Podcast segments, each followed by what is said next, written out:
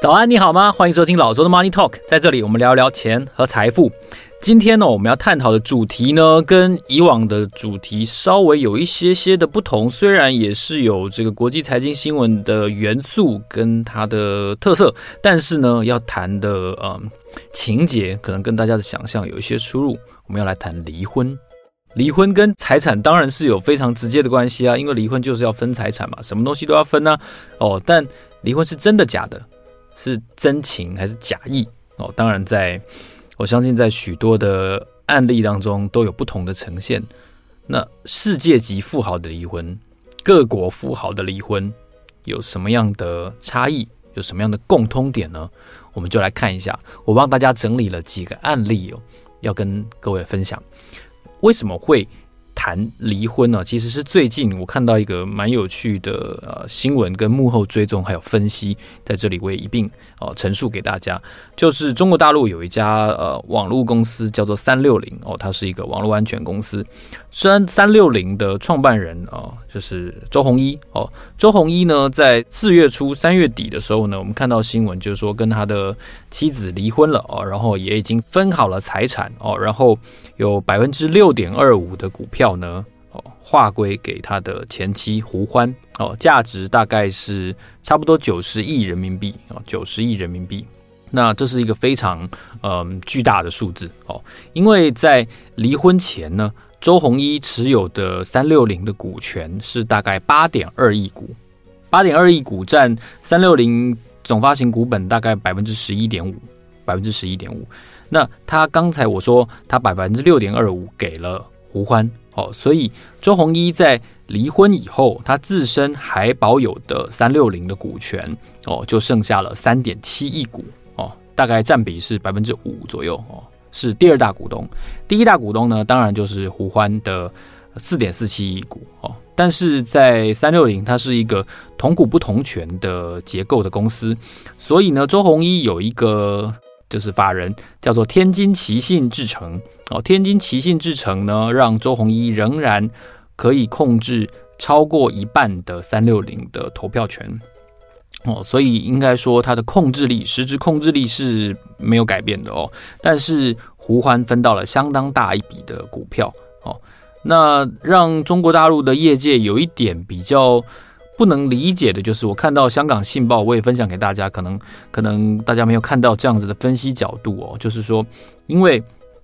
香港信报引述圈内人的看法是说，在中国的科技跟创投圈呢，周鸿祎跟胡欢的感情算是非常好的哦。他们在周鸿祎起家以前就在一起了，然后他们生有三个孩子，然后他们一起创业哦，这是一个非常不容易的过程。然后呢，他们也经常出席公开场合。那在这样的情况下，胡欢当然也许分到比较多股票，这是合理的哦。但是，但是胡欢本身并不是一个单纯的家庭主妇，胡欢是非常多公司的股东哦，而且他跟中国各大一线的创投或者说风投都有呃良好的合作的关系，包括了这个红杉资本哦、高融资本、鼎晖创投哦，这几个都是都是中国鼎鼎大名的这个投资机构哦，所以胡欢也是一个女强人哦。那但是呢，呃，有一些这个中国大陆的商界人士就很好奇啊，就是为什么是现在离婚？为什么胡欢分到了这么大一笔的股权？哦，当然外人哦、无法得知内情哦，但是就有人在猜啊，就是说你去看它的股价哦，果然呢，我就我就稍微谷歌了一下这个这个三六零的股价，哇，发现哇有一个很有趣的现象哦，它在二零一八年的时候曾经大涨过一波，从大概七八块哦，七八块一次暴涨到六十几哦，然后就涨了好几倍，这样。二零一八年，然后接下来就江河日下，一直跌跌跌跌跌跌跌跌到去年底，从六六十几块又跌回大概七八块哦，所以所以是一个很漫长的过程。但是就在今年初哦。三六零再度起涨啊！三六零大概是从七块钱哦涨到我们现在录制的时候已经是十六点七多了哦，十六点七多了。所以，所以从七块钱涨到十六点七多是涨了一倍以上。那在这个时候离婚，就是三六零今年的股价是这么强势的情况下，胡欢分到的股权，当然它的价值就是更高的哦，就价值就更高了，因为你可以算一下他的他个人持有个人持有六点二五的话，哦，三六零现在的市值大概是一千多亿人民币哦，所以是是相当可观的一笔财富哦。那就有人在推测说，因为呃直接的。申报转让哦，直接的这个套现哦，会太显眼了哦，也就是就是这是一个比较暗黑的猜测了。就是说，简单来说的话，他们可能认为这是一种嗯虚情假意的离婚哦。你会说什么叫虚情假意离婚？离婚哪有哪有虚情假意？离婚都是真心的。哎，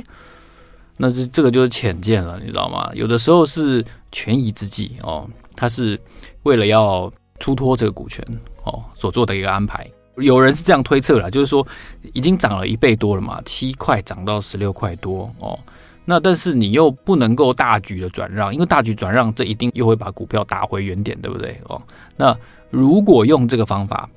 让呃名目上的前妻哦能够持有一大票的非常值钱的股票哦，然后两个人已经没有婚姻关系哦，是在法律上是独立的个体的话，那他的转让。就不干我的事了，对不对？别忘了，我刚才说到了，我刚才说到周鸿祎透过这个天津奇信制成这个子公司，它还是可以控制三六零的经营嘛。那所以也就是说，这一次呃变相的减持套现是不影响周鸿祎控制三六零这个事实的。哦，那如果用这个逻辑来思考的话，似乎哎说得通，就是说哎这样子是不是一个间接减持的方法？好像是哦，因为。呃，这个中国大陆的网络新闻有提到说，胡欢呢承诺他在接下来的六个月内不会卖出三六零的股权。接下来的六个月，那接下来六个月就是今年十月底嘛，哈、那十一月呢？好，那我们我们也许 我们等十一月再来做一集，就是探讨探讨胡欢有没有卖出三六零的股权。所以这样子的一个新闻，我觉得反映的是，就是呃，公司的经营者其实也蛮困难的。就是股票涨多了，我有这么多，我想卖又不能卖哦，因为卖了大家会干掉我哦，那个那个散户会骂我哦，那那那怎么办呢？那那我如果说我要离婚，老婆也不答应，那那我给你一大笔钱，可不可以离婚？哦，maybe 哦，因为因为我都分到一大笔钱了嘛，这也许是一个，也许是一个，我觉得。两全的一个策略了，这是这是中国大陆的一个新闻，那也蛮有趣的。就是说，离婚在财产的安排上，可能有的时候，嗯，实际上的运作的用意哦，不见得跟大家想的一样。哦，那这是周鸿祎的案例。好，那我们谈完了周鸿祎的案例之后呢，我们就来谈一下，我另外还找了几个我觉得同样是非常非常有意思的离婚的 case。第二个案例呢，要跟大家分享，当然就是我很喜欢讲的亚马逊的创办人贝佐斯。哦，贝佐斯在二零一八一九的时候呢，那个时候他跟他的前妻 Mackenzie 呢，他们就宣布离婚了哦。然后因为这个华盛顿州的法律的关系哦，他们最后在敲定离婚协议的时候呢，是一个比较特别的安排。本来哦，他的前妻 Mackenzie 可以要求亚马逊提供一半的财产，换句话说，他们本来。共同持有的亚马逊的股票大概是百分之十六点三哦，但是 Mackenzie 最后并没有跟他拿那一半，他只拿了四分之一，也就是他拿了百分之四的亚马逊的持股哦。但是这百分之四呢，因为亚马逊股价非常的高，在当时，所以光是这百分之四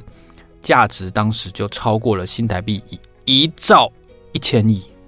一兆一千亿。哦，非常重要的数字，所以我说两次。哦，所以这这个这个协议签下去的瞬间呢，麦 Mackenzie 就成为了世界上第三有钱的的女人，就是除了这个莱雅集团的继承人，呃，贝古迈尔斯，贝古迈尔斯，这个法文不太会变，Bettencourt Mayers 哦，Bettencourt Mayers 他有五百三十二亿美元的财产，然后还有这个 Walmart 集团的。呃，老板的女儿哦，Alice Walton，Alice Walton 呢，她持有的当时是四百五十四亿美元哦，这两个都是继承而来的财产。那 Mackenzie 她是从她的前夫这边分到的财产哦，三百五十六亿美元哦。当然他，他他也承诺他要做非常多的慈善的公益的用途，来花掉这三百多亿美元。那至于贝佐斯呢，他继续控制的呃股票大约是百分之十二的亚马逊，他仍然是亚马逊最大的单一股东。然后同时呢，他也还是当时全世界最有钱的人哦。当时呢，贝佐斯跟 Mackenzie 两个人，一个五十五岁哦，贝佐斯五十五岁，Mackenzie 四十八岁，他们结婚二十五年哦，整整谈了三个多月才敲定这份财产哦。虽然说依照当时的华盛顿州的法律，双方是可以平分他的财产的，但是 Mackenzie 不但没有呃拿这么这么，就是让贝佐斯觉得可能是有点羞辱的的情况，就是说他如果拿了一半的话。那有可能以后公司第一大股东就不是贝佐斯哦，就是他的前妻哇。那以后我我曾经做过一集啊，那开股东会的时候不是非常尴尬吗？就是你当你业绩不好的时候你就惨了，因为你前期就要来 saving 你的，你知道吗？就要来给你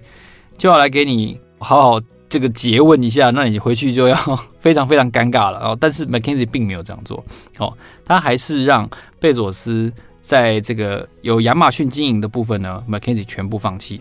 哦，同时呢，贝佐斯以前买的《华盛顿邮报》，然后他非常重视的这个太空呃旅游或者说太空历险的这个事业，叫做蓝色起源 （Blue Origin），他也都让贝佐斯继续持有。哦，所以所以 Mackenzie 我觉得是蛮手下留情的。哦，就是当当外界当那个啊八卦小报，我记得叫《国家询问报》吧，《国家询问报》都已经踢爆说，其实呃贝佐斯在外面是有女人的。哦。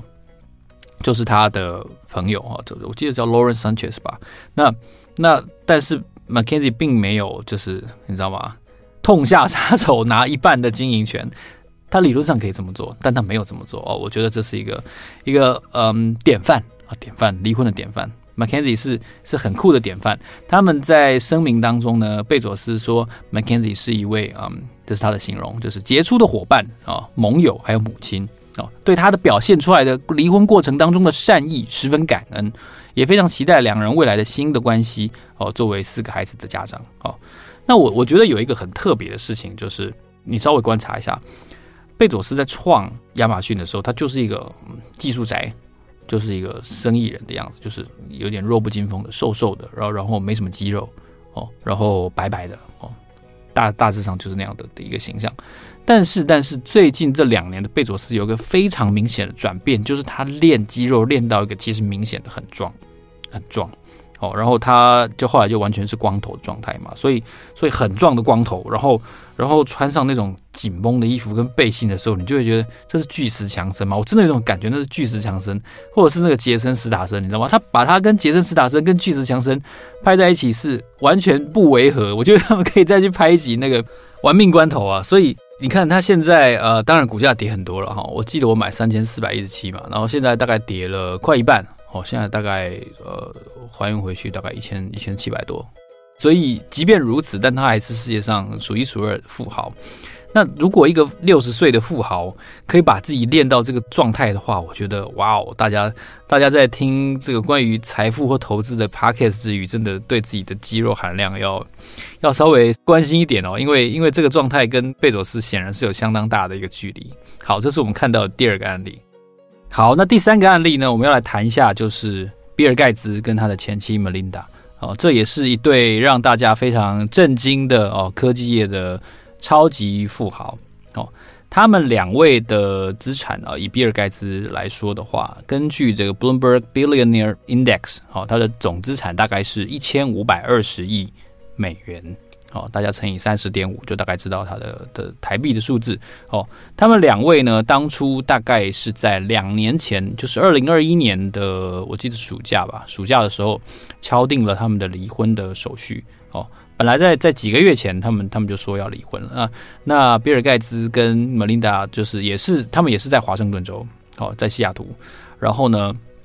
他们结束婚姻关系之后呢，有一个蛮蛮特别的点，也可以跟大家分享，就是这个一千五百二十亿美元刚才提到的这个资产呢，他们是。呃，公平分配，双方有同意公平分配，他们没有恶言相向，然后也没有这个这个旷日费时的官司，或者说这个各种八卦小报的谩骂，然后呢，他们协议好互相不给对方赡养费，公平分配财产，所以一千五百二十亿除以二，就是大概一个人大概会有七百五十亿到七百六十亿左右的的身家哦。少了一半很痛啊！但是对对这个年纪、对这个这个身价的比尔盖茨来说，我想可能他还是要追求的是这个自我实现了哦。所以所以这样子的一个很特别的的关系哦，相对于哦刚才我提到的贝佐斯，或者是相对于刚才我提到周鸿祎哦，又是一个很显著不同的类型。不过当然，这个这个除以二这件事情，只是外界。基于公平分配财产这句话而推算的，因为像这样子超级富豪的这个法律文件的细节当然是不会公布的，只有双方跟他当事人的律师才知道。那不过公平分配大致上应该就是除以二的意思哦，所以 一千五百二十除以二哦，这也是非常巨大的一笔钱，这也让 Melinda 的的资产应该瞬间又超越了刚才我提到的那三位，包括了 Mackenzie，包括了贝登谷哦跟 Walton，可能就成为世界上最有钱。的女人。哦，真的非常非常的可怕哦，所以所以婚姻对于财富的关系看起来这个影响也是非常显著的。好，那最后一个案例，我要跟大家分享一个真的是非常特别的案例，就是他是也是一个中国大陆的人，好，他叫王功权。王功权真的是我，王功权是我非常非常好奇的一个人，他他的他的情怀，然后他的情怀包括了。嗯，个人的男女之间的感情，然后也包括了他对中国大陆的很多很多建设跟跟体制的一些嗯思考哦，都是都是很特别，在中国商界是是非常特别的一个人。王功权是谁呢？王功权其实是当初的万通的共同经营者之一哦。王王功权跟我们台湾商界比较知道的潘石屹哦，冯仑。哦，这两个台湾人可能比较知道。然后后来阳光一百的这个易小迪，然后还有另外两个叫做刘军跟王启富，他们六个人呢是当初在万通非常重要的角色。当初中国大陆的房地产的商界叫他们叫做万通六君子。好，他在吉林省委宣传部曾经工作过，然后后来呢，一九八八年他就去海南岛经商。那在经商后来那个公司。成立就是后来的万通集团。好，那这六个人呢，冯仑、潘石屹、王功权，他们后来都曾经发展房地产行业。那在二十一世纪初期呢，就大概在两千年到两千零五年左右，他也曾经是 IDG 这个重要的投资机构的资深合伙人。好，资深合伙人。后来呢，另外一家中国非常重要的私募基金鼎晖，哦，就是刚才这个胡欢有曾经合作关系的这个鼎晖，鼎晖创投呢又找了王功权去做合伙人。那王功权作为作为一个投资人啊，中特别是中概股的投资人，他其实是蛮成功的。他曾经推动多次呃中概股在美国上市，哦，包括了刚才我提到的周鸿祎哦，因为王功权呢代表鼎晖在零六年的时候投资三六零。哦，五百万美元。他在 IPO 之后呢，这个鼎晖持有百分之六点七哦，所以他的他的持股是非常非常可观的资产。那王功权跟今天这则离婚有什么关系？有关系。我告诉你，中王功权这个人，你在中国搜寻呃百度他的话呢，有一个非常有名的叫私奔事件。私奔事件，哇，这年代还有人要私奔？有，就是王功权。非常特别，因为我印象很深哦。二零一一年的时候，王功权在他的微博上面自己写一条，他说：“对不起，我跟我的女朋友王琴私奔了，我今天私奔了。”然后他就 他就在在网微博上面写出来哦。然后这个王琴是谁呢？王琴是另外一个金融业的非常有名的女性，她是江苏中福投资公司的创办人王琴。王功权呢就宣告带着王琴哦离开了家庭。然后呢，当时就轰动中国，就是说这个年代还有人要私奔，那你私奔了，你给我被吓出来，我大概在这个是，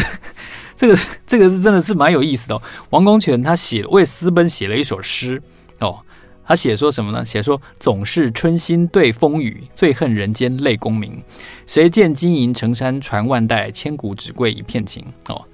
好好诗好诗，赚人热泪哦。但是就在几十天之后呢，王功权默默地回归了家庭，哦，他也辞去了所有鼎晖创投的工作，哦，后来呢，这个有一家杂志，我记得是中国企业家，然后他特别去专访了王功权，王功权就在这个访问当中对着记者说，哦，以下是访问的原文啊，我觉得非常非常的呃拟真一个在婚姻当中迷惘的男人的状态哦。的以上不代表本人的心声啊，但是以下是王功权的原文哈。王功权说呢，我和王琴在一起是快乐的，但是并不意味着不存在那些压力。太太在哭，舆论压力那么大，两个人怎么可能一天到晚乐乐呵呵呢？做不到。媒体把我骂成不负责任或者什么都不顾，你可以理解我们两个在突发事件当中的失措。我们在想，我们该怎么面对？我和太太还是有感情的。在一起生活也不是不可以，就这样选择了。哦，所以，所以王功权这个人呢，他跟他的前妻结婚十九年，哦，他后来离婚，呃，娶了现在这个私奔事件当中的太太。哦，那第二任婚姻六年之后呢，他又跟交往两年的王琴私奔了。哦，然后 他跟第二任太太又生了两个孩子。哦，所以在几十天之后，王功权，呃，默默的。回归了家庭，然后他们一起接送小孩，然后他们一起上街，他们一起去美国开了一开了一趟很长的自驾的旅行。哦，这是一个，我觉得这是一个非常非常有趣的案例。就是，呃，我记得我在分享一本书，就是《顶尖操盘手的十点五堂课》哦，应该是这个名字，《顶尖操盘手的十点五堂投资思维课》当中也有提到，顶尖操盘人。绩效暴跌或者是一蹶不振，再也回不去的那几个关键的时间点，通常有几种情况：第一个，他本人或者是家人的健康出了问题啊；第二个，呃，市场出了问题；第三个，呃，家人跟他离婚了。哦，所以离婚确实是影响金融投资的绩效表现，甚至是一个人的身心状态非常非常重要的一个因素哦。那即便即便是和平的离婚，可能都需要一个非常长期的过程。那所以，我刚才我把王功权这个 case 放在最后，就是因为你说他没有离婚吗？他离过婚，他跟现任妻子也几乎是离婚哦。那他也私奔了。我相信这世界上没有几个人会把自己私奔的事情写出来，然后最后还回去了。哦，你知道吗？碍于面子，通常是不会回去的。但是他回去了，所以呃，这跟离婚的状态是又是又又是完全不同的哦。所以。他后来放弃了绝大部分的钱，哦，给了他，给了他前妻，然后呢，也不再代表顶亏了。那你说他是一个有钱人吗？他可能稍微有钱，但已经不是我们定义中的富豪了。哦，那我跟大家分享这一集，我也想跟大家问一句问题哦：你有离过婚吗？没有的话，你现在有想离婚吗？哦，为什么呢？你可以写留言给我，告诉我，呃，你是不是在婚姻状态当中啊？然后你觉得，呃，婚姻跟财产之间的关系是什么？那然后，然后如果你有离过婚的话，我也非常期待你可以跟我分享，就是你自己的一些心情或者是心路历程。好，这是一个呃，跟财经可能没有非常直接的关系哦，但是我觉得透过这四个案例的分享哦，我希望让大家嗯稍微思考一下，婚姻到底是什么？它治愈你的意义。好，老周的 Money Talk，让我们下期见，谢谢，拜拜。